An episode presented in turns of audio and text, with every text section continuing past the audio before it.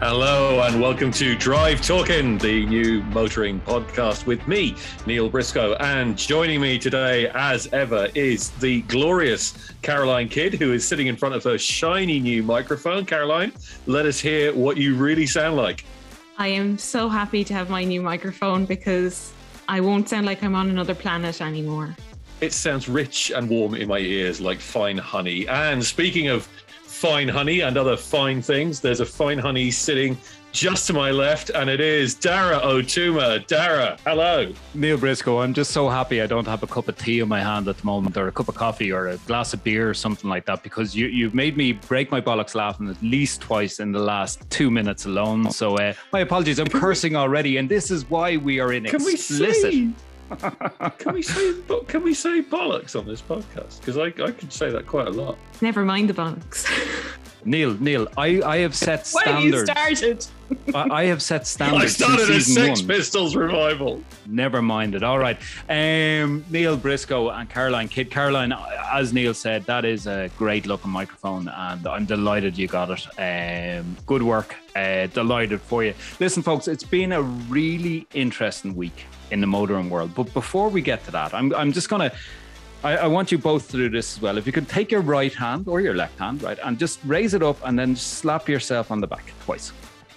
Okay, because this week we have made the charts. Okay, this is absolutely fantastic news, folks. Uh, Drive Talking is in the charts. It's number one, the motor uh, podcasts or automotive podcasts in Apple in Ireland. Number two in the leisure uh, chart um, on Apple in Ireland. Number 51 in the charts in Germany for automotive. And yeah, yes, Caroline, Deutschland. Caroline, we have not broken the news to you yet, but it's number 54 in the automotive charts in Canada. All Aw. right. Fantastic. Oh, I always wanted to be in the top 54 podcasts in Canada. Well, Our home and native land. We love Canada. I genuinely love Canada. I love going to Canada. It's it is literally the coolest country in the world. Neil couldn't agree with you more. I got engaged in Canada. Uh, Did you really? And can anyone guess where it was? Niagara Uh, Falls. There you go. Caroline Kidd. Yes, I am a cheesy man who You goes good to old cheesy romantic, places. Daragh. Hey, But did hey, you did did you did you take off your glasses and reveal yourself to be Clark Kent? Because that seems to be what's supposed to happen at Niagara Falls. No, no. What actually happened was, Neil, I was wearing one of those blue uh, wetsuits. You know, it's a bit of plastic that you throw over yourself because you get drenched in. Yeah, I looked really attractive. Um, kind of- yeah. Okay, let's move on before I say a little bit too much. Um, folks, there was loads of motor news this week, and uh, I've taken out a few snippets for us to, um, I suppose, ponder over the next uh, half an hour, forty minutes, or there thereabouts. Coming up a little bit later on as well, I know that Neil and Caroline were both at the launch of the Dacia Dacia, whatever way you want to pronounce it, jogger during the week. And we do have an interview with Paddy McGee and Mr. Warnock from uh, Dacia itself, but we get to that a little bit later on. Before we get to that, though, Neil, I have to start off, Neil and Caroline, I have to start off with some motor bits I saw during the week. So I picked some of the bits that I thought were kind of interesting. So the first one, I suppose. Uh, it's one that's just up for discussion. Okay, uh, I read during the week on Forbes magazine as well as BBC and other places as well that Elon Musk is back again. No, not just about buying Twitter, but about the robo taxi, Tesla's robo taxi. And rumor has it it may be on the streets by 2024. Now, whether or not that's actually going to happen, we're going to wait and see. But I suppose the opening question is it realistic, considering that Google have been sending around driverless cars for years?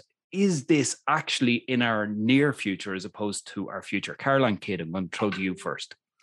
Well, you know, when I looked at the agenda for today, and I mean, self driving taxis, well, it reminded me of a time I was in Heathrow Airport and I was on one of those little pods um, going from Terminal 5. So, I mean, to get something like that to work, though, 2024 would be a very short space of time. So I think it's on the optimistic side. But I, it's something. It's right up Tesla's street, isn't it? It absolutely is. They're, they're certainly innovators, Neil. And I saw that Neil was laughing a lot while I was giving my commentary on Robotaxi. But come on, this guy, Elon Musk, is an innovator. Have a look at SpaceX. Have a look at the solar, or whatever you call it, Sun City, or whatever you call the actual solar program that he's running and everything else like that. Yes, some of them failed, but for the most part, the guy is working on trying to send somebody to the moon at the moment. And he's just bought Twitter, which is even more fascinating. Neil Briscoe, your thoughts on Robotaxi? Okay, a start, he's not an innovator. He's an investor. He buys other people's ideas and makes helps to make them successful. That's what he's done with Tesla. That's what he's done with SpaceX. what he's done with all his, his companies. Um, robotaxis by 2044. Hell no. Good grief. We're not even close. Yeah, they do work in very strictly geo-fenced areas and generally speaking where they work is in america in places like california and nevada where you have 300 odd days of sunshine and clear skies a year. There is no way in on in heaven or on earth that a robo taxi is going to be carrying you up the n17 from galway in two years' time because it just will not cope with those conditions. Oh, okay. Well, look, there's absolutely no doubt that it's not that it's definitely not going to be here in Ireland by 2024. Uh, we have legislation issues and everything else like that to look at. Like as far as I'm aware, legislation doesn't even allow for a driverless car, and as far as I'm aware, you're not even allowed to use your uh, driver assist systems within cars in Ireland legally at the moment. So, for example, if you if you go into a Volvo S90 with its uh, you know your 20 seconds of where you're allowed or you're not allowed, you're able to take your hand off the wheel and it'll steer for you or whatever. You're technically not even allowed to use that. But in places, as you said, like ring ring fence places uh, around the US where Google have been trying their autonomous driving for years and places like that. Like, I mean, the technologies there may not be perfect, and we're in 2022 now. Who knows where we're going to be by 2024? We're not going to be driving around in driverless taxis. I'll tell you that much. No, we're not. I mean, the technology is creeping along. Uh, it's been been promised for the last what seven, eight, maybe even ten years, and it's just not there. And it's way, way harder to do than anybody thought going in. So the thing is, people tend to pop up and start waving their arms around and going, "Hey, look over here! Self-driving cars, robo taxis." It's mostly a way to bump up their stock price. It's mostly because Wall Street loves nothing better than a big tech innovation to throw money at. And if you do that, then you'll get some cash. But the problem is that you, you, know statements like that aren't given under oath, so to speak. So you don't actually have to deliver on it, and it won't get delivered on. So I'm pretty confident in saying we are not going to have robo taxis in any widespread sense by 2024. I'll second that. I'll second that. Yeah, I, I agree with everything Neil said. Well, li- listen, here, here's kind of hoping because look, uh, what was that movie with Arnold Schwarzenegger all those years ago? And I, for some reason, Total Recall, right? That's what Total Recall. Total Recall, yeah. Um, yeah. That's completely Get your ass to Mars. yeah, there you go. Look, all these coincidences, right? The man's trying to get everyone to Mars. He's inventing mm. robo taxis. Um, you know what, what's coming next? We'll wait I, and see. I'd rather he sorted out the ride comfort in the Model Y before he Ooh. does robo taxis. yes. And that reminds me, folks, coming up a little bit later on, Caroline Kidd will be reviewing the Tesla Model Y, the last part of S3XY. I love the way he does that with his cars. I thought that was very funny. Okay, let's move on, right? Last week, uh, after the long weekend, uh, just before, um, actually, it was a week and a half ago. Uh, mm. I set up an Alexa for somebody in their house. Okay. Uh, now, I didn't have an Alexa. In fact, to be honest with you, I was one of these people that said, No way, I'm never going to get one of those things, can listen to everything that I say. And then I picked up my phone and went, Wait a minute, that can listen to everything I say. So I bought myself two Alexas in the house. Okay. One for the kitchen and one for another part of the house. Fantastic. Then I'm reading during the week. Um, let's go to our rolling out there, I'm describing it as an Alexa equivalent, which is their Laura. Uh, Caroline Kidd, have you heard anything about this during the week?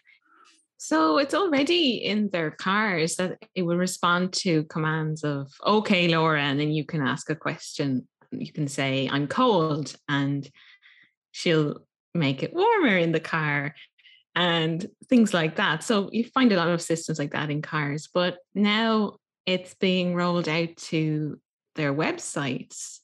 And on Skoda Ireland's website, there is a chat bot called Laura available there already. So she's already here. but it doesn't respond to voice because I was trying it this afternoon and that doesn't seem to be working yet. But you can type in questions and she'll help you find the right Skoda. You can ask questions about electric vehicles. So it's just like a little chat bot at the moment on the Skoda Ireland website. It, it, sounds to me like utter bollocks. Let's go back to that word from a little bit earlier on. Like, I mean, look, look, sorry, I'm not trying to give out about Skoda because this is in every bloody car. It's probably on its way to every car, etc., etc., etc. But what's the what's the point? Like, I mean, do you really need the good? Like, will it? Okay, in the car, not on the website. In the car, if I was turning around and say, "Okay, Laura, what do you call that actor that was in 48 Hours uh, back in 1982 or 1983?" Okay, uh, will it spit back? Uh, do you mean Eddie Murphy or Nick Nolte? Um, is this effectively Alexa? Is it going to answer silly questions that you can kind of hold off until you can answer. Neil Briscoe. Yeah, some of them will. Some of them will actually, if you say if you say something really arcane like that to them, they'll go off and, and do a Google search for whatever you just asked them, and then they'll come back to you and say, "I have searched the internet for you, my master, and found these things."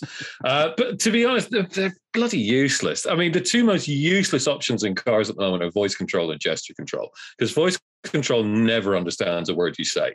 And inevitably your kids start shouting at it when you tr- when you're trying to use it and it just gets confused and says i did not understand what you just said. Please remove yourself from the vehicle and insert someone who makes sense to me. Um, and and gesture control is the other useless one which in which you waggle your hand around in front of a screen and it does absolutely nothing. So um, don't buy those things kids. They're useless and rubbish and you'll be wasting your money. And you could have bought a house if you hadn't specified voice control uh, just to point out for people, and unfortunately, we're not on video yet. We will be one day, okay, right? Uh, you may not want to see that, but we will one day be on video podcast, right? But gesture control, uh, last time I used it, I think was within a BMW, where you take, let's say, your hmm. index finger and you'd make a circular motion to the right or clockwise um, to turn up the volume, uh, anti-clockwise to turn down the volume. Uh, you take two fingers and flick left if you want to move on to the next channel, and right if you want to move back to the previous previous channel, that type of stuff. Um, yeah, and plus you have to do it with your left hand if you were driving a car in Ireland, which is awkward because most of us are right-handed. So it probably works better somewhere else. I don't know. Um, Caroline, your thoughts on let, let's say gesture control? Oh, well, it's just a bit silly, isn't it? You might as well, if you're going to, you know, t- turn the volume up on the stereo, just turn the dial or the, the press the buttons on the steering wheel you know, it looks ridiculous as well. Um, so I suppose they use it as a as a as a the latest new feature, but in practical terms, you don't actually need it. Yeah, I, I, I don't know if this stuff actually sells cars, but then again, it might. I, I suppose it, it's it's a bit like everyone likes something clever, right? Now go back to Skoda on this one, right? Do you remember when we all found out for the first time that there was an umbrella in the door in the Skoda, which I'm sure was taken from Rolls Royce way back when or something like that. But they have all these simply clever things. Like my particular, my personal favorite is the bottle cup holder, uh, where you put your contour bottle within the cup holder itself, and it's got these little rivets pointing up that grasp onto the bottom which means you can open it with one hand while you're driving and not worry about the coke going all over the place or whatever it is. Coca Cola is what I'm talking about there. Neil, don't look at me funny. Okay. Um, so everyone likes little clever bits, but sometimes just goes a little bit too far. I suppose something great to show off. It's like, okay, it's great that you have a BMW and all the rest, but look what my Beamer can do, um, that type of thing. So I don't know. Listen, I want to move on to Polestar. We gave it a lot of uh, airtime last week. Um, we were talking about the launch of the Polestar 2, and it looks, by all, all accounts, an incredible car. But one thing that surprised me today, and I suppose once again, it's because as I kept describing myself last week, I'm a bit of a spare tire. I'm not a, a motor journalist as such anymore.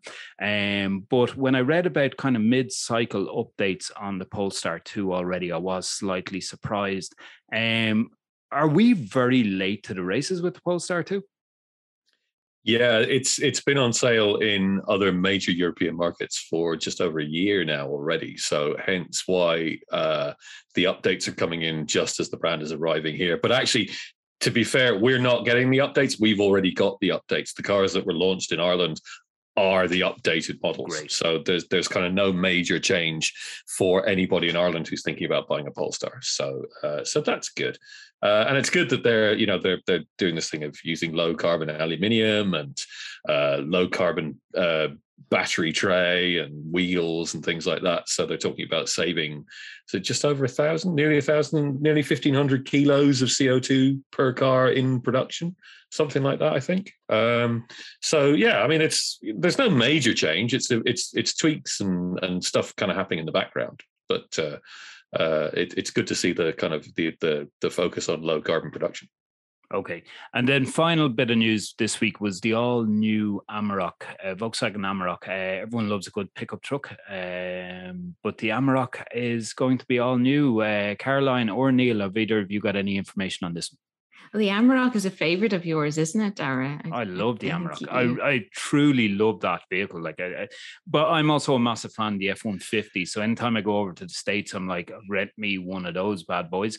Uh, which I believe, by the way, they're making an all-electric version of that at the moment as well, which would be fascinating. So next time I go over, I definitely want to test drive that if I ever get my get over there again. Who knows? But Caroline, what news have you got? What news? So it's still in camouflage. The photos I've seen. Yeah. Do you know anything more about it, Neil? Um, well, not visually, other than that they they released a few sketches. Was it late last year, earlier this year? Uh, and yeah, the photos they've shown just this week are all camoed up, which is weird because it, it, it's basically it's a new Ford Ranger with a Volkswagen badge on it. I mean, not quite that simple. They are doing their own styling, but it, I mean, ultimately, that's what it is. It's it's co-production with Ford. It's being built in the same factory in South Africa as the Ford. So I don't know why they're being so coy, uh, because the range has already been released in full. We know what that looks like. We we've seen the interior, all that kind of jazz. So yeah, VW are really really milking this and stretching it out. But I mean, it looks like it's going to be hugely impressive again. It's going to have more space in the cab because it's got slightly longer wheelbase. You can put more payload in the load bed. It's up to 1.2 tons. Uh, they said there's going to be one petrol and three diesel options initially, and that they are working towards a fully electric version, uh, which uh, is probably at least two to three years away. But uh, but it's been a big success when they sold nearly you know, knocking on for a million of them around the world since they launched first gen one. So it's quite it's quite an important vehicle for for for VW.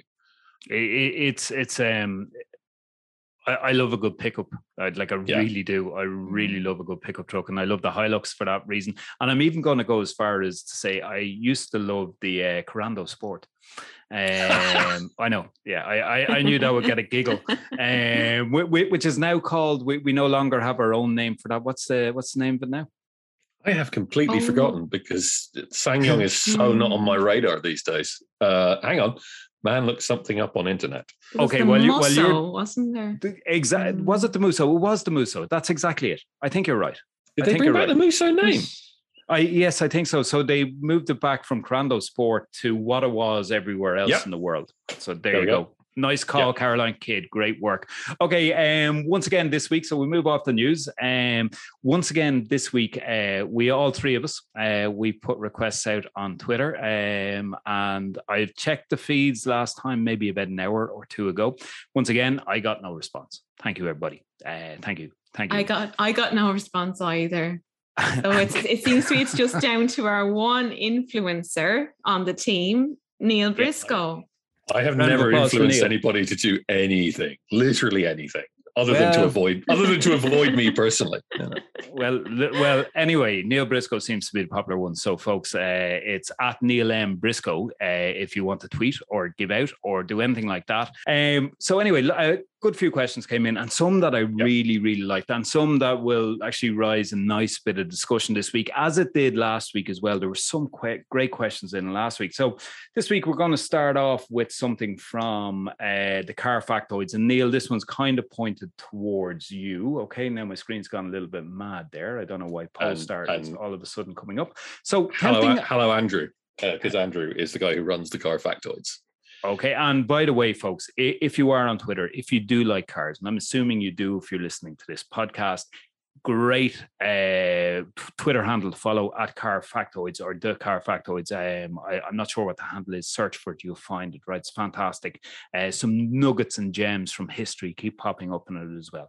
So here's what he wrote: Tempting as it is to ask Neil what his favorite about his favorite pie, I guess I asked the following: the car or cars you like that you know isn't or aren't terribly good. I say this given uh, liking of cars from a certain manufacturer, and I'll let Neil fill in the rest. So, Neil, that one's pointed towards you.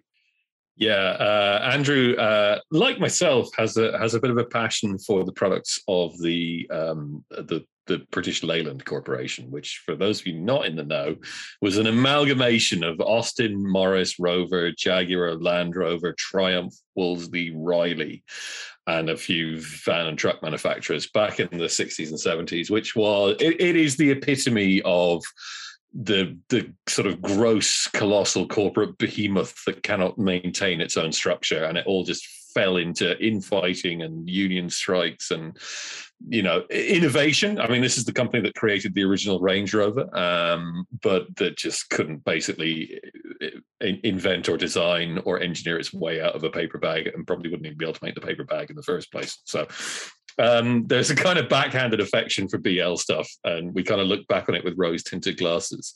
Uh, but the one, the one car that came out of BL that I unabashedly love, in spite of the fact that it was utter crap was the rover SD1 which is was born the same year as me 1976 it's that fastback shark nose one. Uh, david Bache, the great uh, designer uh, said he took inspiration from the ferrari daytona for the front end of it.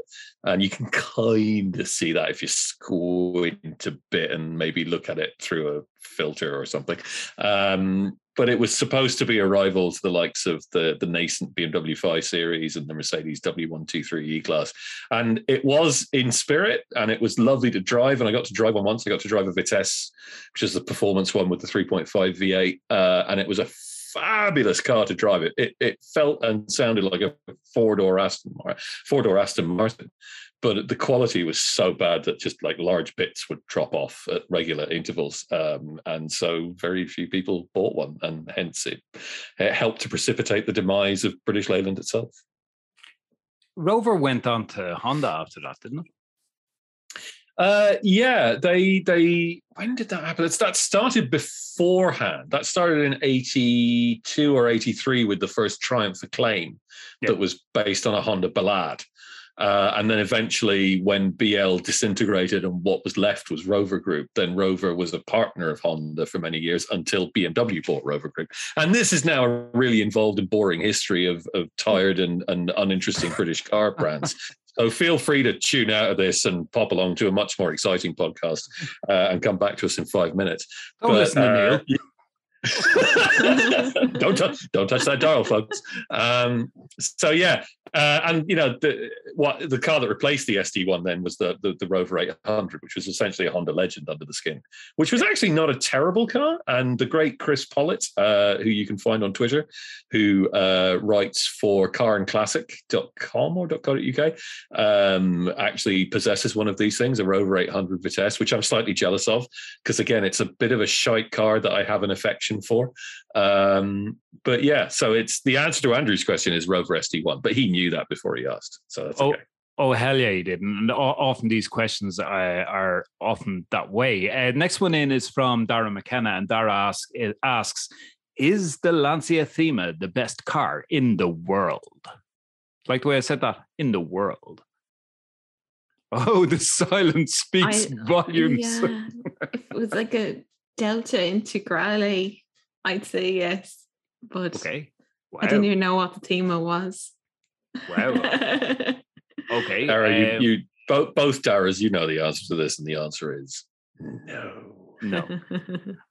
okay, now this this is the question I've been really looking forward to, right? Uh, which color do we not see nearly enough of on the road? Uh, this is from David Williams, by the way. He says matte gunmetal gray or would it be metallic deep forest green or something else? Okay. Now, before we get to that question, right, Neil, I'd mentioned this to you off air, right? And Caroline, I don't know if you remember this growing up.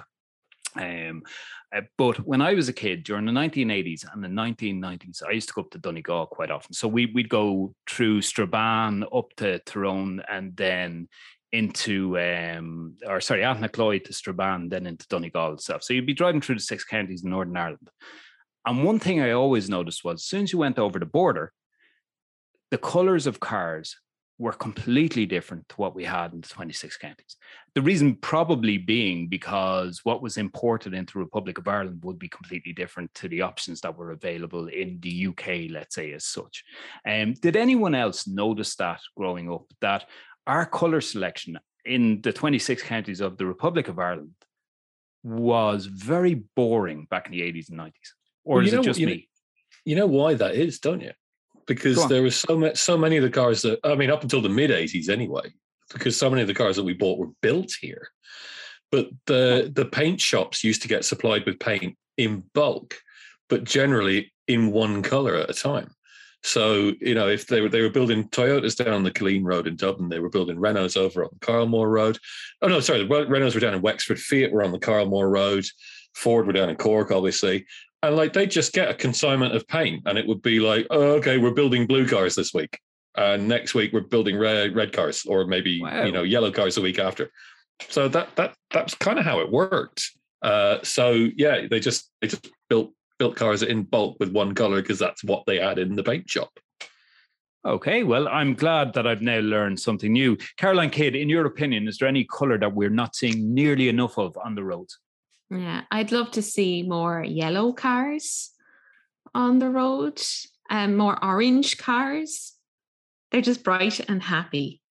Do you know what? I'd agree with you on the yellow bit, and and I suppose somebody actually comment on orange as well. Uh, I'll pull up the comment here if you bear with me. Uh, Luke Crowley says he loves the Mac, the Mach-E, the Mustang Mach-E mm-hmm. GT Orange. I personally love the. I think it's canary yellow on the the five liter um, uh, Mustang mm. GT uh, 5.0. Uh, I think it's absolutely stunning color. So I'd agree with you there on yellow. Any other colors uh, like the ones given by David Williams are matte gun metal gray. I think that's being slightly overdone at the moment, unfortunately. Too too too much gray on the roads. Yeah, there is a, too, there is, too much matte as well. Like everyone seems yeah. to be getting everything matted. There is a correct answer to this question. Mm. It's purple. purple cars are awesome. Purple cars are 10% better than any other car. You don't believe me? Is Honestly, that a science, scientific fact, Neil? Yeah, that's, that's just just just facts. That's uh-huh. just absolute. There's, that's incontrovertible fact. I, I, I, believe CERN in Geneva have investigated this and found they probably haven't. But hey, uh-huh. um, no, BMW have uh, has a new color for the new 2 Series Coupe, not the Grand Coupe four door front wheel drive thing, but the proper rear wheel drive two door one. And it's purple and it's called, wait for it because I'm going to get closer to the mic to say this Thunder Night.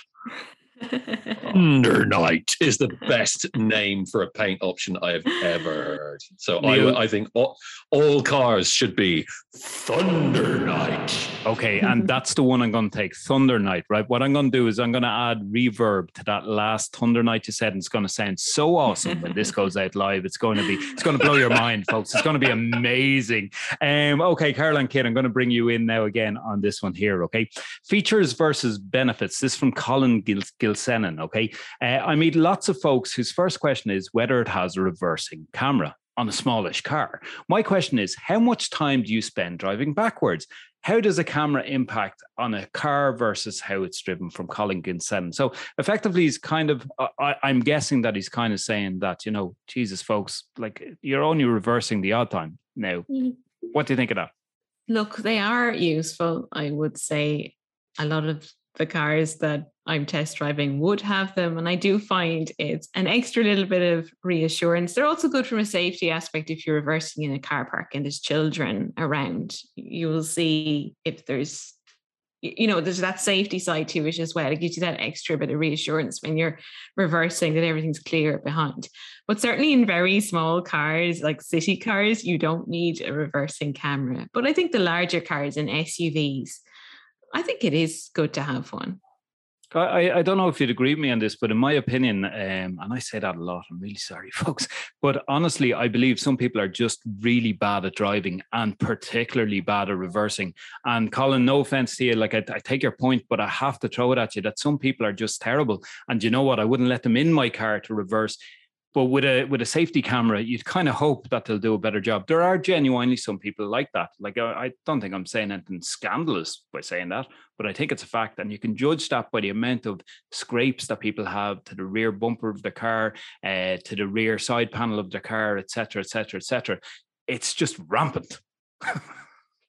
Neil, would you have any any thoughts on uh, reversing cameras? Yeah, I mean, I don't mind reversing cameras because they're not a they're not wildly expensive things. B they don't add like massive amounts of weight to the car and i'm i'm always a, a, a what's whatever the, what's the reverse of a fan what's the inverse of fan? And whatever the inverse of fan is i'm that of stuff that add lots of weight to a car.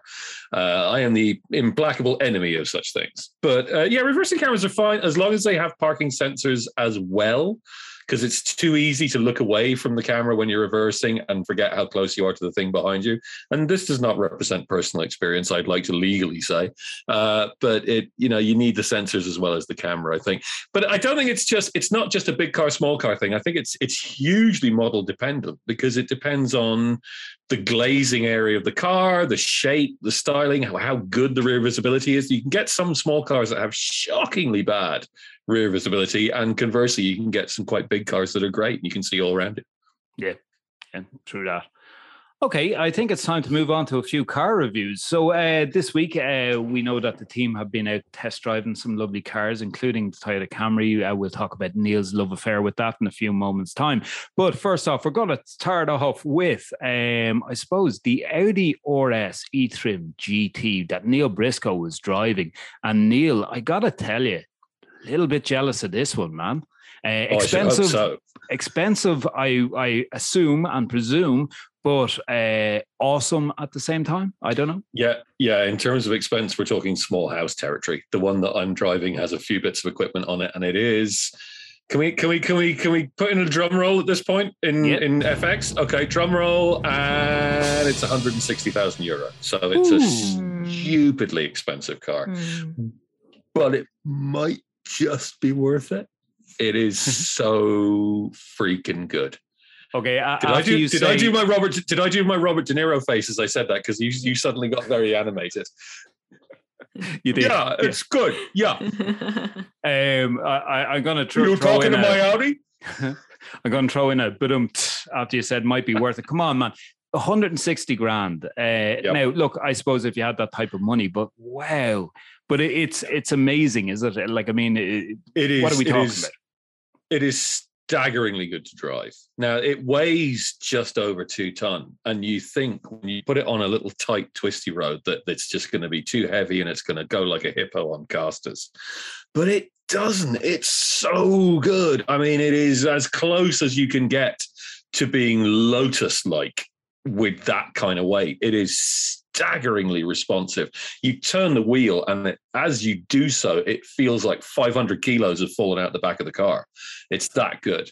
Um, it's good on range too. I mean, it, it's it, uh, realistic range with air conditioning going and stuff. It's about 400 kilometers, so it's not bad, and it charges up really quickly. If you can find a high-speed charging station, it'll charge at 270 kilowatts. So it just sucks in the the, the energy which is a, is phenomenal. But like finding finding that high speed yeah. charging facility would be very difficult. Listen, I, have got a list of questions here that we kind of agreed with as a team. Caroline, myself, and Neil uh, there a few weeks ago. Type of areas that we cover in this.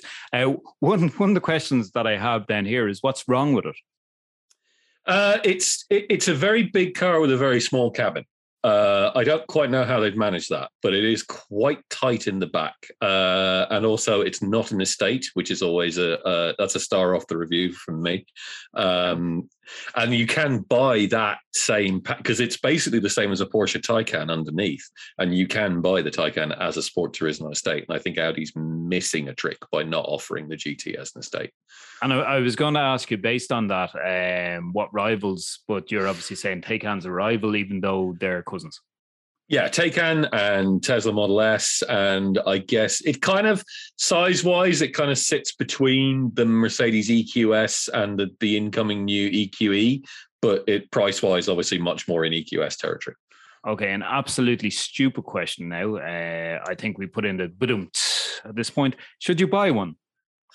Uh, God, yes. If I mean, it's for Friday when we record this, so you know my Euro Millions ticket is sitting in my back pocket, and honestly, I will be running, not walking, to the local Audi Centre on Tuesday because it's Bank Holiday weekend. Tuesday morning, if my numbers come up, because it is that.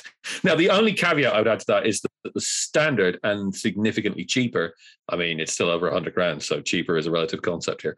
Uh, Audi e-tron GT, not the RS version, is pretty much as good uh, for a good bit less money if at that price level you're actually worried about value for money you know that was the less the least uh, believable slightly not as good uh, that i've ever seen on your face uh, rather than what i've heard from what i've seen now folks if only you could see neil briscoe's face right now um, okay caroline kidd caroline i, I gotta play this i gotta play this okay so you so you, you did two beep tests for us mm. this week mm. well Okay, okay, we start out with the beep test.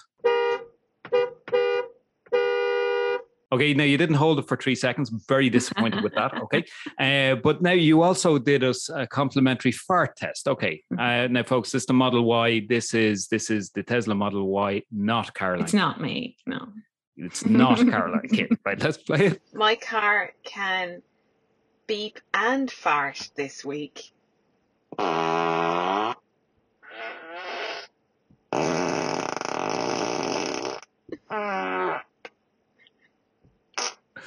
Okay, yes. Um, okay, why? So we'll get back to the oh, It's fun. It's fun, isn't it? Imagine if you had your kids in the car and they're playing with that. It's fun. Yeah, yeah, okay, oh, yeah, yeah. I giggled and I laughed every time I do it. I giggle and I laugh. Yeah, and look, look, it's it's kind of um, you know, look, I've very much got a fart sense of humor. Like, you know, I, am all about the farts. Our house, like, it's all we talk about. It's it's it's fantastic. But like, I'm looking at this car that costs how much money, Caroline? Oh well, it starts from sixty six thousand euro, nine hundred and ninety. So it is. It's it's big money for this all electric mid-size SUV from Tesla. That farts. but it's a magnificent car. Okay, um, tell us about the car. What's good about the te- Tesla Model Y? I think that the range is incredible, the battery technology. So it's 533 kilometers. You're not worrying about plugging this car in all the time and charging it. Once it's got a full battery charge, it, it gives you a lot of comfort. Um, I think the design of the car is really cool as well. I really like it. I know some people are not keen on it, but I really like this Model Y. Then inside, it's all very minimalist. So if you like having a laptop screen in the center of your car, you'll love the Tesla Tesla Model Y, and everything's controlled in the screen. And that's good and it's bad. In that, even if you want to adjust the door mirrors, and you're going to have to go into the screen and twiddle around with a few buttons. So that's a little bit awkward. Or if you're looking for the hazard lights quickly or something like that. But it's all very cool. It's nice to drive. The cars are all long range, all wheel drive models. So lovely grip. Okay, so it's it's it's a driver's electric car. I want to ask you, Caroline, what's wrong with it? I'm I think the ride comfort is not up to not up to a 70,000 euro car. Um, it's fine on the smooth roads, but it just gets it bumps you it bumps you too much around for a, a 70,000 euro car. It's quite stiff. You'd accept that from a performance car, but not from a family SUV. Now I do live in in rural Ireland, so I'm on like quite quite a lot of bumpy roads, but it was a little bit disappointing. It's a bit the ride is a bit harsh in it, I think. Can I ask you, does it do the the the the silly ludicrous there you go, that's the right word for it. Does it do ludicrous or anything like that? Has it got the ludicrous control button inside of where you press it and you're going from zero to 100 kilometer an hour in silly speeds, or is it kind of is that an extra extra optional extra that you can get for the higher package? Well, it's very quick. Um, zero to 100 kilometers per hour is five seconds. Like this thing Mm. will move. Even in a- standard car, this thing will move very quickly. And I love that about it as well. There's no hanging around when you put your foot down. Let, let, us go back to your center console screen, okay? Um, I'm I'm assu- taking from what you've said about you know control the mirrors, etc. That's actually quite distracting. Uh, in terms of if you have to do anything technical with the car while you're driving. So let's say, for example, as you mentioned there, to to change the the the wing mirror in my car, I just press a little button while I'm driving, just go doop on my with my right hand, and the mirror goes to where I need it. I think you need to. Is it a case of you'd want to pull over to find the setting within this uh, 12 inch or whatever inch test screen It's- that you have? Yeah, and it's probably something that you do before you move off in the car. Actually, we probably should say that while you're stationary, you're checking your mirrors and all of that. Just when you go to park and things like that, you might want to adjust it. So, look, you've got a lovely minimalist interior, and they have improved the build quality over the years as well. It still looks a bit patchy, eh, the finishing in places, but generally they have improved. And it's just a nice car to live with, I have to say. Okay, I'm maybe so- starting to come around to the Tesla way of doing things gradually. I, I, think I'm there already. Uh, if I'm being completely honest with you, Caroline, but it's kind of uh, I suppose you, you it still wants some improvements. Like I'm following these threads on on the on the Twitter sphere where you know uh, people are talking about door alignments and stuff like that that just just shouldn't be spoken Mm. about. But let's move. Uh, well, actually, before we move on, we didn't. We only talked about your fart test. Neil, what's your opinion of the the beep from the Tesla Model Y? Um, It's okay. I mean, it's not it's not exceptional. It's not the old two tone horn you used to get in a Jensen Interceptor, is it? But then again, what is? Uh, Do- do- it's do- fine. do you know what I found completely unacceptable this week? Like I c- just completely shite. To be Do honest tell. with you, this week it was a Toyota Camry horn test that, that you did for us. Now, Neil, we're back to your love affair with Toyota Camry. Let's just play the horn test now. Right, it's time for the beep test on the Toyota Camry. So here's beep, here's beep beep, and here's hey buddy. It sounds a little bit tinny, actually. I think that's the first thing on the Camry I haven't really liked very much. That's that's for a big car like this. Eh, It's a bit weedy. Okay, so I called it horn test, actually a beep test. My apologies, folks. Uh, the guys gave out to me while that was playing. That was terrible. You should have seen the, the dagger eyes that I was getting off both of them just there a moment ago. Horn test? What are you? Um, but yes, oh my God, Caroline Kidd, like, isn't this just that? What, what It's a thin path- sounding beep. Yeah, it's kind of pathetic, isn't it? It sounds more like a toy car. So I would have expected more from a Camry. That's a big, solid car. It should have a big, solid horn. Yeah, Dead and right. it's it's a gorgeous car, but it completely lacking in bass, Neil. Like, I mean, this should be like your voice. This should be the Neil Briscoe voice, and it should be deep uh, and resounding, and and I won't say angry, but it should be just more rotund. It's shall we it say? should be yeah, it should be a, it should be a William Conrad kind of voice. yes. For those of you who are old enough to remember William Conrad, which isn't many of you, I would imagine. Yes.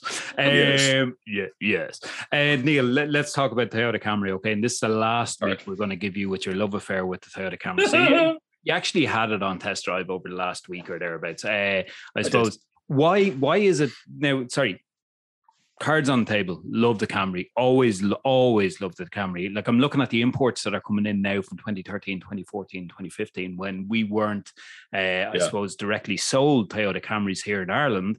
Uh, I'm looking at them, kind of going, hmm, would I? Because they're they're they're really nice. They're not as nice as new model. But what what what has you so uh, taken with the Camry? because it's it, it comes down to one thing it comes down to one thing which is that years ago when we still got the camry so this is back in like 2004 i was driving down the m7 motorway out of dublin uh, heading to some appointment somewhere can't even remember where and i was driving a camry press car and I was just cruising along, not really thinking of anything much in particular, and then realized that the entire motorway in front of me was just empty like people were scampering to get out of my way.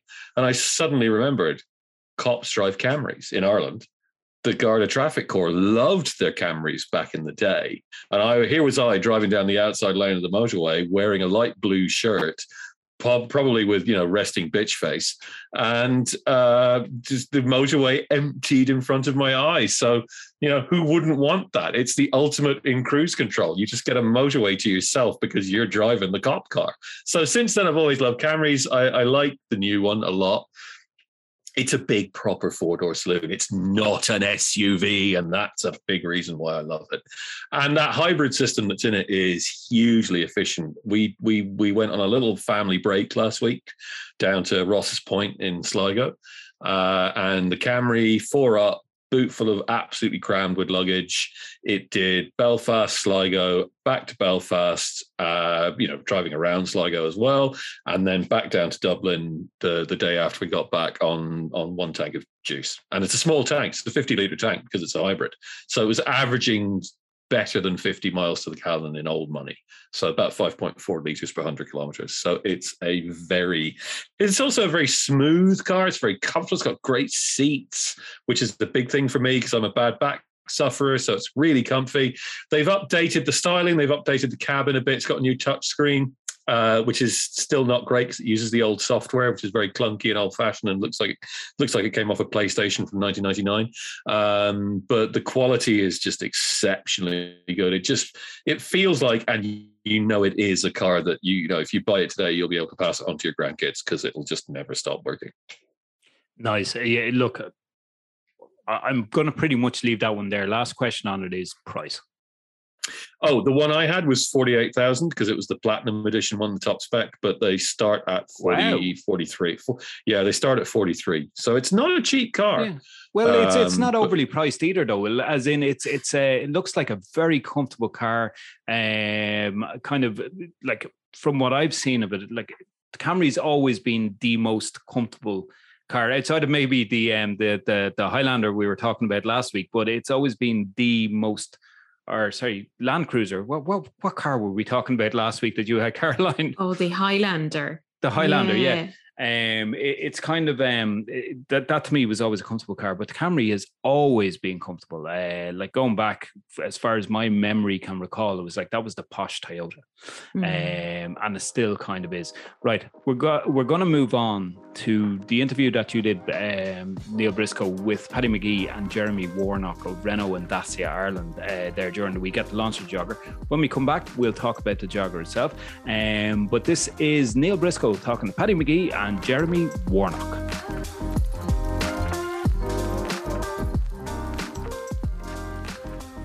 Well, we're sitting here with Paddy McGee and Jeremy Warnock from both Renault Ireland and Dacia Ireland. We're actually at the Dacia Jogger event.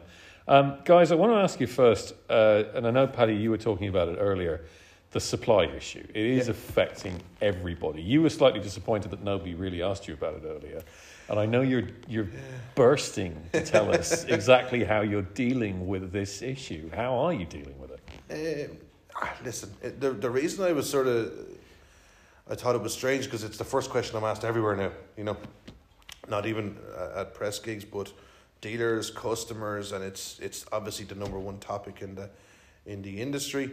How are we dealing with it? Uh, it's difficult. We have found that you know out of crisis can come some good things. Mm-hmm. Like you know, we we now have probably a better regular communication with our network, which has actually helped. Because to be fair, for whatever whatever about manufacturers and the trouble we're having with the stuff coming in, the dealers are facing the real problems because they're having to explain to customers uh, on a day to day basis, and that's difficult. Like it, it, you know, it's difficult for us all. Like to be fair, even in the factory, it's difficult for them.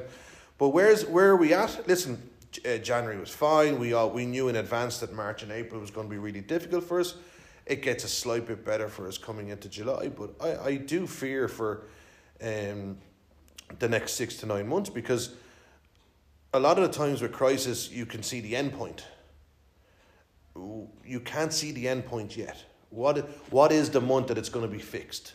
Nobody knows because of obviously um, uh, things that are going on outside of our industry and, and in the world and and it's just that's probably the biggest fear I have because you have dealerships and ourselves who you have to plan your fixed costs, you've got staff, you've got um, costs that you that, that are still there whether you have supply or not. So that's the, the difficult fear I would have when you know uh, uh, the number one question: When's it going to be fixed? You know, Whew. Uh, I don't like to say this, but I, I, my fear is that I think next year's market will be the volume that we, we won't get to what we want, but we'll get close enough to. But the seasonality could change because I don't think. Um, Do you think we'll move away from that heavy January model? well, it might be a case of having to kneel because we mightn't have the supply to justify it uh, across the market because we are now fast becoming. If you think of it, that we have to order our cars six months in advance, and we're now in coming into May. If we're being told the same things in July, January supply is going to be difficult, and that's the worry I have. Um, we we are probably better on Dacia, to be fair. Um, we have seen, um, you know, it's good on, on, on the Dacia end of it, um, but on the Renault end it has been difficult. And, and I think where at the start there was a couple of brands who had stock, now everybody is coming into the same boat. You know, we are all uh, faced with the same. Some are, are going to come out of it quicker than because you know it's all about build up and back up. And I would say the good news is there's orders being taken. So from from an industry point of view, uh, there's a lot of orders being taken. Customers are very much aware of supply issues now because I think they're facing it in, in everyday life now. Uh, if you're building a house, you know that uh, timber's gone up, steel has gone up, and it's in short supply. So people are a bit more aware and, uh, and are a bit more accommodating. But um, how long that patience will last is uh, is the big question, you know, because um, that's where we're at, you know. Jeremy, I, I mean, that was an interesting thing that Paddy just said about uh, Dacia being in a slightly better place. Is there a potential for Dacia to do better out of uh, the supply chain issues because they are less sophisticated cars in that respect? They, they're coming with a bit less technology on board. It's an interesting question, and it yeah. Well, I think what you face is issues with specific components, and it's the sort of thing that can strike any model or any brand at any time. You know, you're you're you're you're woven into this global supply chain, and uh, I think at the moment we've been very fortunate with our Dacia supply and with the components that go into Dacia. Um, but it's not to say there haven't been hurdles that we've had to cross a- along the way. So, uh, you know, I think any vehicle, whether it's a, a Renault Master van or an Arkana coming to us from Korea or, or a Dacia coming from Romania, will have a lot of electronic systems on them. And it's not necessarily the big ticket items that can cause you trouble. It can be something as simple as an electric window switch or something like that. That can cause you trouble and, and that can affect any model. So really it's a case that I think it's it's fair to say we've been pretty lucky with Dacia. Uh, and also I think um, the, the our colleagues in Dacia have been very responsive to the Irish market seasonality and that kind of thing. So they've really made sure that the, the Irish market and the Irish dealer network have been looked after very well.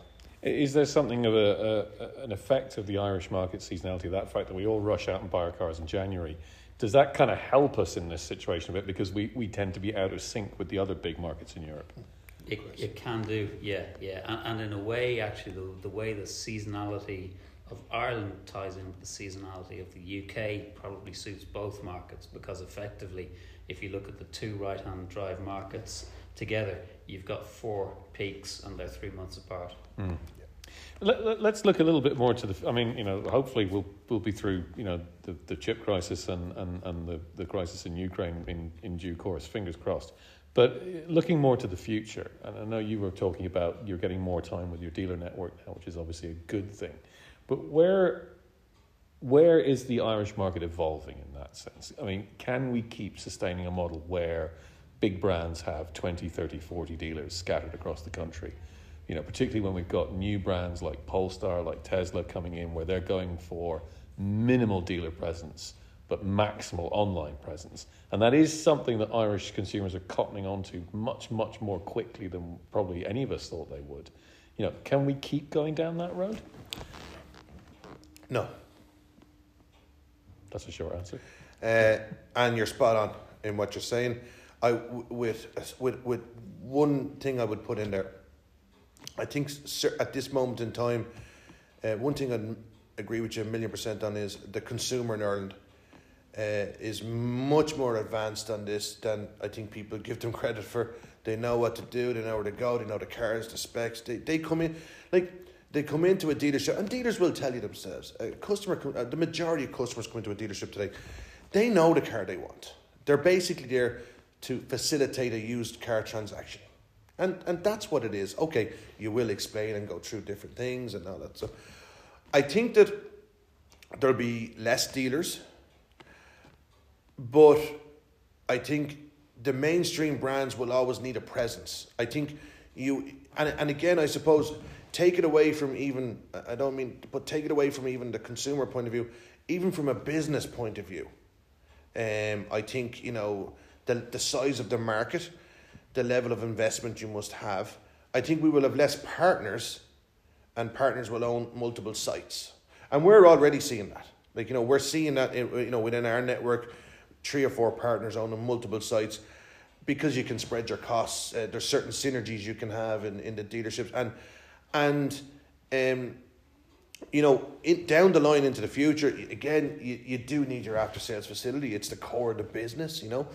Um, you, the days I think gone by of years ago and, and big glass palaces and stuff like that, I do believe that day is gone, Neil. Like, I think, um, not just because of consumer behavior, for financial reasons it's gone, because return on investment is uh, you need to stay in business, like you know, and, and with the size of our car market, I just I still think there's just too many. There's probably too many uh, dealers in, in in the country. On top of that, where does things happen in the future with cities? Um, you know, uh, I'll give you an example. Um, Fifteen years ago, I had nine dealers in Dublin. Today, I have three, and we have a fleet dealership on top of it, so four outlets. Um, so, and better business has been done today uh, and service provided with those four than we have with the nine. So, the problem in a lot of it is that obviously you have generations gone by, and uh, I think the big questions. I think people will have big questions um, to ask themselves in the coming years about the business model, the return on investment, which will be sad because there's some across all brands. There's amazing dealers and lads, and they, but they just need to it'll be a, really a question of is it viable, you know, um, because on top of that you will have um, in you can see it in other countries in other brands. Probably we'll start with premium brands first, where you'll have agency models uh, exactly like what you're looking at, uh, say even the Polestar thing and things like that. So, um, but you've also got to remember what's good and what's bad. Like, is one better than the other? I still believe the dealer presence is better than that. Why? Because they're- they're there to look after you. So I would always like a good dealer, and we can see them. A good dealer's presence is still minding their customers, uh, be it after sales, be it sales, because lots of things can go wrong, um, and you only have to be on social media today to to hear the issues that are with some brands if you don't have a dealer presence. So, like you know, it, it's I still believe the dealer model is right, but in what capacity is the question. One last question, and, and this is for both of you. Um, you've obviously got the new all electric Renault Megane E Tech coming this summer to the Irish market. Um, net of it being an impressive car in and of itself, are, are we yet at a point where the average Irish car buyer, and I'm thinking of the people who would have come in previously to buy a fairly basic petrol Megane off you previously, are they ready for this car? Are they ready for the jump up in price? Are they ready for the jump up in technology? Are they ready for the jump to charging rather than fueling? Uh, I can uh, yes and no. uh, I think. Uh, listen again. It's it's it's the big question we ask ourselves every day, Neil. Um, what I think people are now starting to realize, and have done really really quickly, is cost of ownership. Okay, and it's huge. Like you know, we often use the example try to keep it simple. You know, we often use the example if you have 100 euros of diesel a week or petrol a week, you know, you're spending 5,000 a year on fuel. Your equivalent uh, electricity for EV will be somewhere around five or 600 euros, right? So, how long are you going to own the car for? Three or four years. There's the savings on your fuel, but yet at the start you are having to pay more money. So, I think you can explain the cost of ownership model. Now, where we have to work and make it easier for customers is we have to change. Uh, you know, I said it earlier on, for too long, the great thing about electric vehicles is, and I firmly believe this, is I think it'll change the industry. I think it'll change the model behavior. I think customers will own cars for longer. Not good news for me, but that's the reality in life, I think it is. And I think that we need to change the financing model.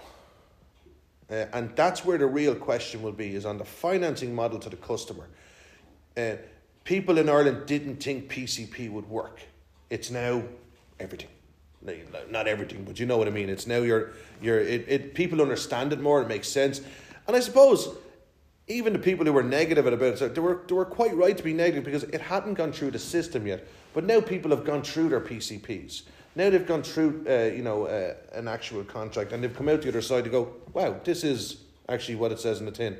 Or in some cases, the the GMFV might be better. Wow, that's didn't expect that. Obviously, the crisis has helped that with uh, equity that's in cars now.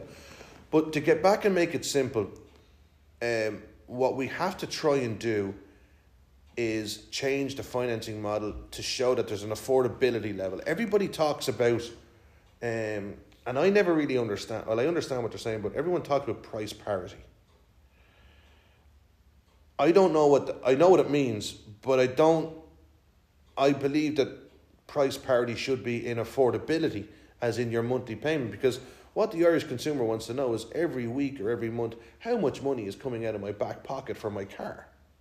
That's the real question. You know, people can you can do everything in advertising and you know but that's the reality. That's the question you must come back to. So we're looking at it now. We obviously have our own bank here. So we are i would say we have the ability to do it to to look at these things quicker to change to try things. Like we you know we've we've we've now changed duration of pcps because we believe that customers will hold on to the ev longer so by by extending that length of the PCP, like the normal PCP in Ireland would be 36 months, we put it out to 39 months as a test. It means it's less money each month for the customer. It is a longer period, but the, the, the guaranteed future minimum value is quite similar. It's almost, almost, it's almost the same, but it's now making it a bit more affordable for a customer. So they're the challenges we have. Um, I think a bit like PCP, once a, once a customer owns an EV, they'll never change back. I think um, if I can if I can give an honest bit of uh, you know we all talk about feedback and sometimes you know I can give I can give live feedback even on, on you know my own family and sisters who who would, you know diesel was their life in Wicklow like you know two of them are in EVs now and it's only when I think when you drive it you're into your car you know your stuff and it's only when you drive it and you come out the other end you say well, it does actually work. And yeah. obviously, fuel prices and all this is, is the killer at the moment. But yeah, listen, it's it, it's not for everyone. Like you, what I can't understand is, and maybe this is a bit, maybe I shouldn't say this, but anyway, I'll say it. Um, I look at programs like on on TV, and it's like there's a constant. We got to prove the negatives of EV before we actually talk about the positives. And I had this argument with somebody one day. Ah, yeah, but what if I'm driving to Kerry and back and I don't have the range? That was the you know the first initial. And I said, yeah, well then the car is not for you. But likewise, what about if you had seven kids? Would you try and get into a Clio? So there's a reason all cars are not the same because customer needs are all different. So yes, not 100% of the market is ready for EV yet, but it's getting there. And it is maybe it's not for everybody yet, but it's getting there. And I think that's what people need to realize. And it annoys me because we're always, we're, we're, they look at the industry to talk about climate change, and we want to look at climate change. But yet, these people always put obstacles in the way of the infrastructure. Yes, the infrastructure could be better. Yes, we need to keep pressure not to get it better. But we are getting better. And I think we need to put a bit of positivity around the, the, the whole thing that we are improving. And why I think we've missed a trick by these TV programs is we, eh, like the question you asked, Neil, on affordability.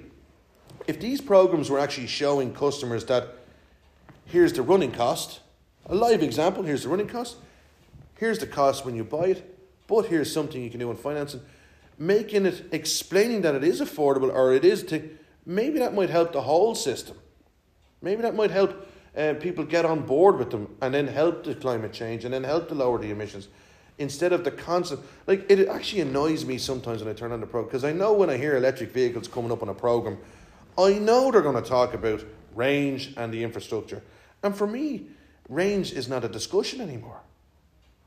It, it, it it's it's not like you know so that's my view on it so. Yeah look I'd, I'd back that up and I'd say that you know you, you asked the question are people ready for EVs and ready for charging and that kind of thing. And what I'd say is, you know, I'd say the majority of people in Ireland are ready, but they don't know they're ready. And you never get a better example of that than what Paddy was talking about with his family members, or me with my parents who are now on their third Zoe. Now, you would hear any program you care to mention on RTE saying things like EVs are great for cities they're not great for rural dwellers, so when will they be ready?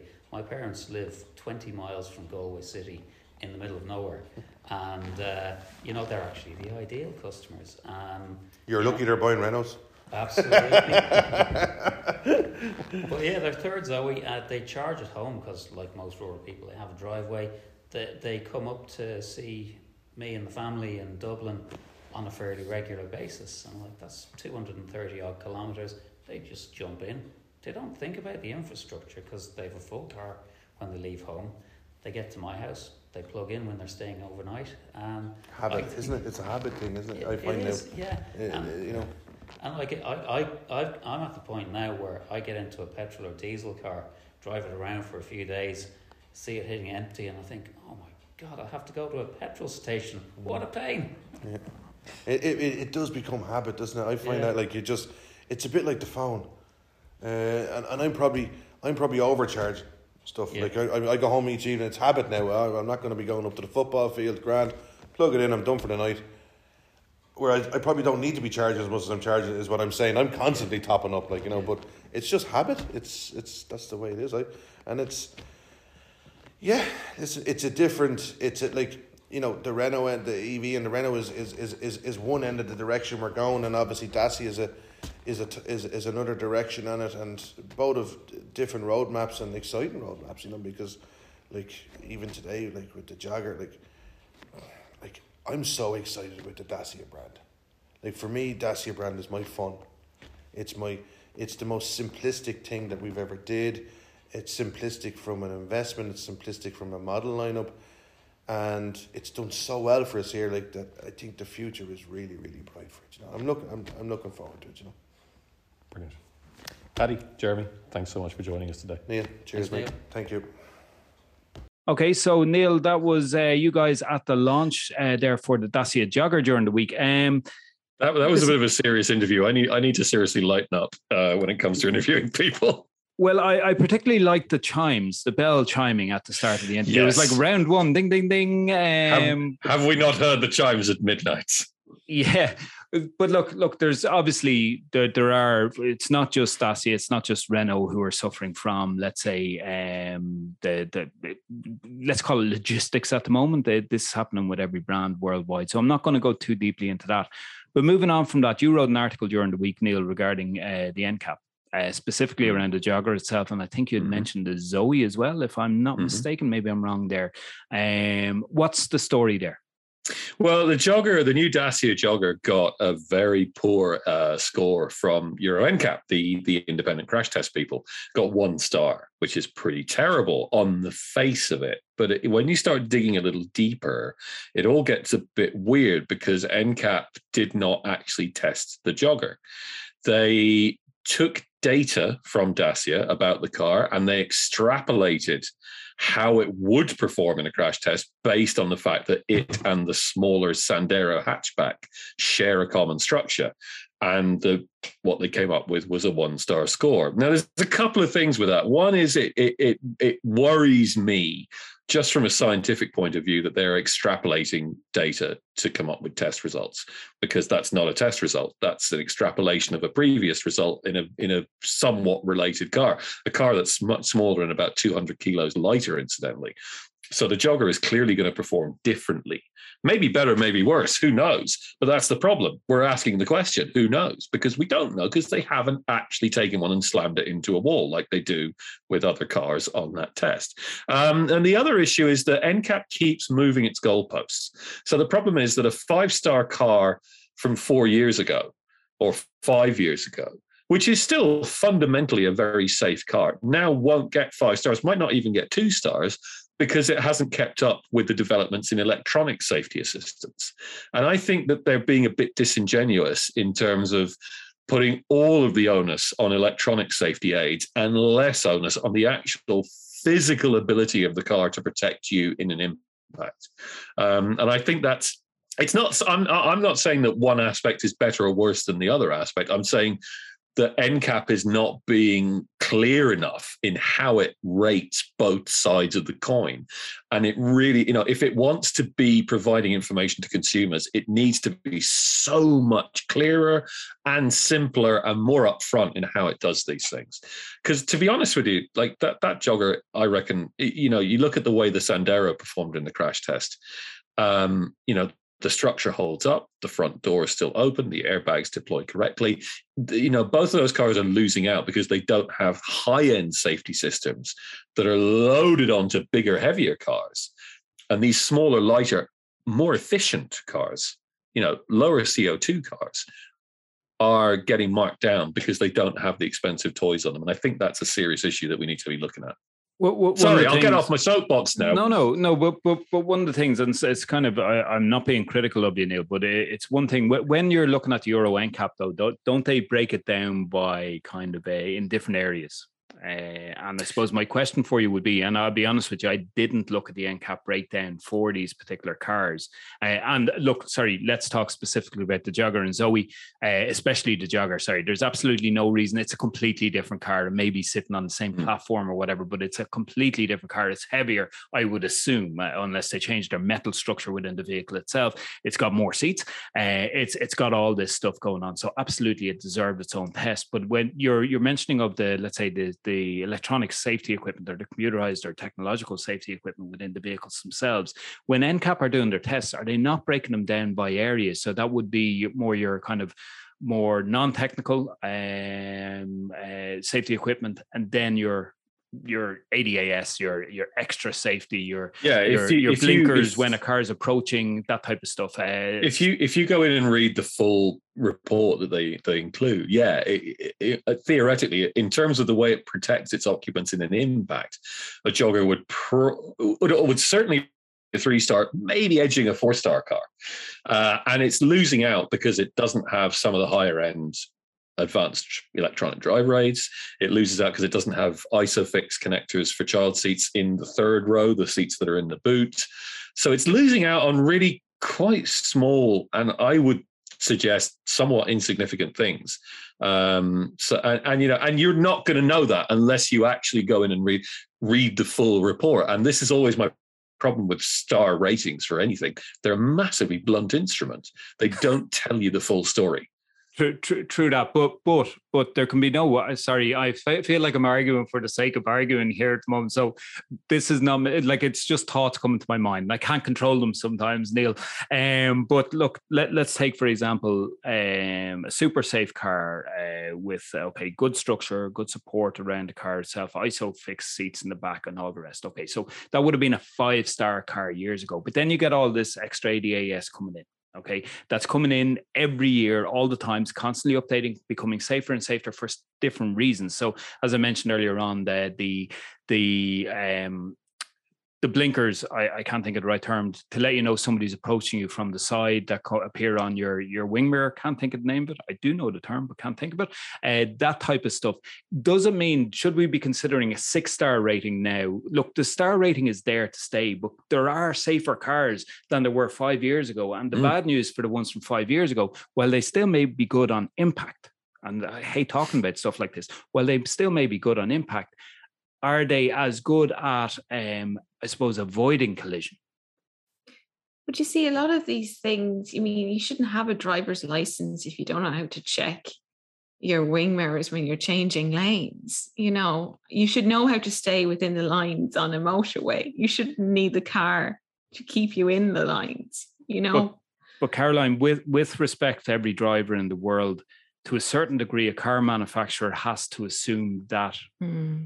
maybe you are don't that person um look sorry i've been become really argumentative on this i don't mean to caroline kidd i want to ask you you were at the jogger launch during the week okay so cap aside what's this car like Well, it seems to be amazing value. It's a seven seater family car that goes on sale priced from 23,000 euro to 90. Seven seats inside, and you can let down the two uh, seats at the very rear, and you can have this huge boot as well. You can turn it into a van effectively, drop the third, the second row of seats as well.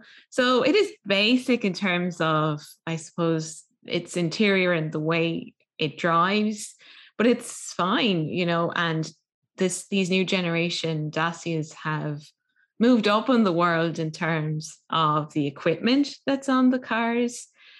There's a lovely eight-inch touchscreen on the, the mid-range car that goes on sale for about 25,000 euro. There's even some soft touch materials, which never thought we'd see those in a Dacia. So they've come a long way. Okay, and Neil Briscoe, let like for what it is, for its price, and I have to say, like I am so impressed, and I, I'm only looking at the pictures. You guys are driving it, like this is. Would you agree or disagree? Amazing bang for the book. Oh no, I 100% agree. And it's a really good, solid, it's exactly what you expect from Dacia. It's a good, solid, sensible car. What I really loved about it was the fact that, you know, uh, I know you folks can't see me, but these guys can. I'm a big, chunky, six foot and a bit guy. Uh, and I'm, you know, not small. I shop in the grande section of shops, um, but I can fit in the third row. And I don't just mean squeeze in, I mean, I can get comfortable in the third row.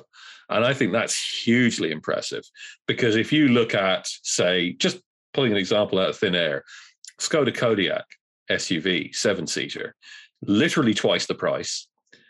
I can't get in the back row of a seven seat Kodiaq. I, I, I can just about cram my knees in, but there is no room for my feet. Uh, the the jogger for half the money I can fit in the back very happily. Um, I drive to Cork and back in the back of that thing, and I wouldn't have any complaints. And it's quite nice to drive too. It's got a nice little revy one liter engine. Uh, it corners quite happily.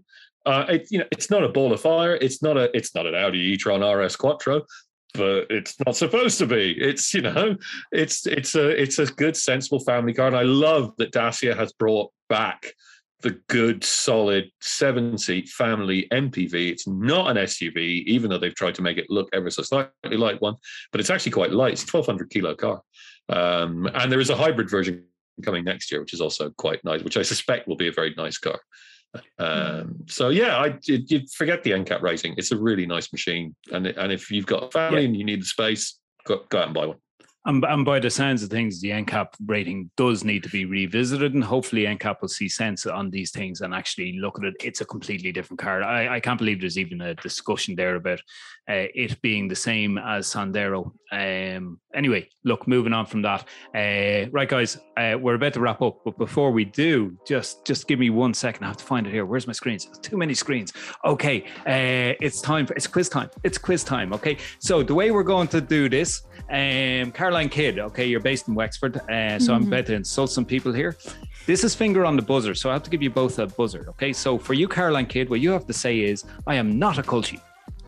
Okay, If let's I want to that. answer, is it? If you want to answer, I am not a culture, and whoever I hear first gets in. Uh, Neil Briscoe, for you is I don't like the Camry. Okay. No, no, I refuse. I, I, I Well, point then- blank then- refuse. Uh, How uh, you? uh, Where's the Where's the off button on Zoom? Hang on. okay, so anyhow, here goes. All right, fastest uh, fingers uh, first. Whoever's quickest on the buzzer, and you know what your buzzers are. Okay, which animal features in the logo for Lamborghini? I'm not a culture. Caroline. Bull. Okay, what was the original color for all Ferrari models? Uh, I I love Camrys. Neil. I'm guessing red, but I yeah, mean, yeah, it was it was a trick question. You're welcome. Rosso Corsa. Yeah. What iconic car manufacturer also made airplane engines? I'm not a Oh, culture. uh, Uh, Caroline Kidd. Rolls Royce. Neil's forgotten what to say. no, I just Okay. don't want to say it. Question? uh, No, you, you, you can say I love Camry. Okay. Um, who was a driver for Alfa Romeo before founding his own company? Oh, uh, blah, I love Camrys. Neil Briscoe. Enzo Ferrari. Enzo Ferrari. Okay. What is the world's all-time best-selling car? Ah! I'm not a culture. Yes. Corolla. Absolutely. Okay. Uh, what is the best-selling electric car in history? I'm not a culture. Oh, Go for yeah, it. Uh, Caroline Kidd. Leaf. Nope. Oh, uh, I love Camrys. Yeah. Uh, Zoe? Nope. Uh, so second place is Leaf with in and around 500,000. Zoe, third place, in around 300,000. But with 1.1 million, according to the Google sphere, uh, it's Tesla Model 3. Wow. Wow. That's amazing. Okay. In such a Uh, short time. Yeah, now, folks, please feel free to correct me if I'm wrong, but that's what Google told me, okay? Uh, I'll go in and ask Alexa now in a few moments. Okay, uh, Japanese car company Toyota was originally established as a textiles manufacturer. True or false? I'm not a I love culture. I'm not a culture. Uh, Caroline Kidd. False. True. Uh, sorry, I was going to flip over to Neil, but the only other answer is true. Uh, what is the oldest car company still in business today? I'm not Oh, a uh. Caroline Kidd. Mercedes Benz. Wow, you are on a roll. Uh, extra bonus point if you can tell me the year. Oh gosh, oh, uh, I love Camrys. Oh, Caroline was so close into Neil Briscoe. Uh, yeah, it was 1886, wasn't it? I've got 1883 here. Oh. Maybe I'm wrong. Maybe the quizmaster is wrong. Forgive Okay. me all over the shop. And the last question. What was the name given to the orange 1969 Dodge Charger in the television series The Dukes of Hazzard? I love Camrys. Neil Briscoe. Are we allowed to say this name anymore? Is it not a bit, you know, politically incorrect? I, I don't know. It's, it's it's the General Lee, It is. It is what it is. That's the But name of the car. But I always preferred Ulysses S. Grant. So there you go, just for for balance. For There you go. And the winner of this week's competition is the legend that is Miss Caroline Kidd. Caroline, well done, and you are absolutely the winner. We will send your trophy to you in the post. Uh, ladies and gentlemen, um, another week, another podcast done. Please keep listening. Please share. Please like. Please follow. Uh, and as I think I mentioned earlier on, we're now on Stitcher, Reason FM. We're on Apple Podcasts, soon to be on Google Podcasts. Hopefully next week. We're on Spotify, Anchor, and we're trying our best to get to anywhere you listen to podcasts. Tell your friends. Tell them to follow Surprise uh, and and all that share and all that other stuff as well. Hit the like button too, which is really important. Uh, Caroline Kidd, have an awesome week. Can't wait to see what you're driving next week. Neil Briscoe, you stay at classy San Diego. Um, yes, that's it. All have a very good week. I love Camrys. I'm not a culture.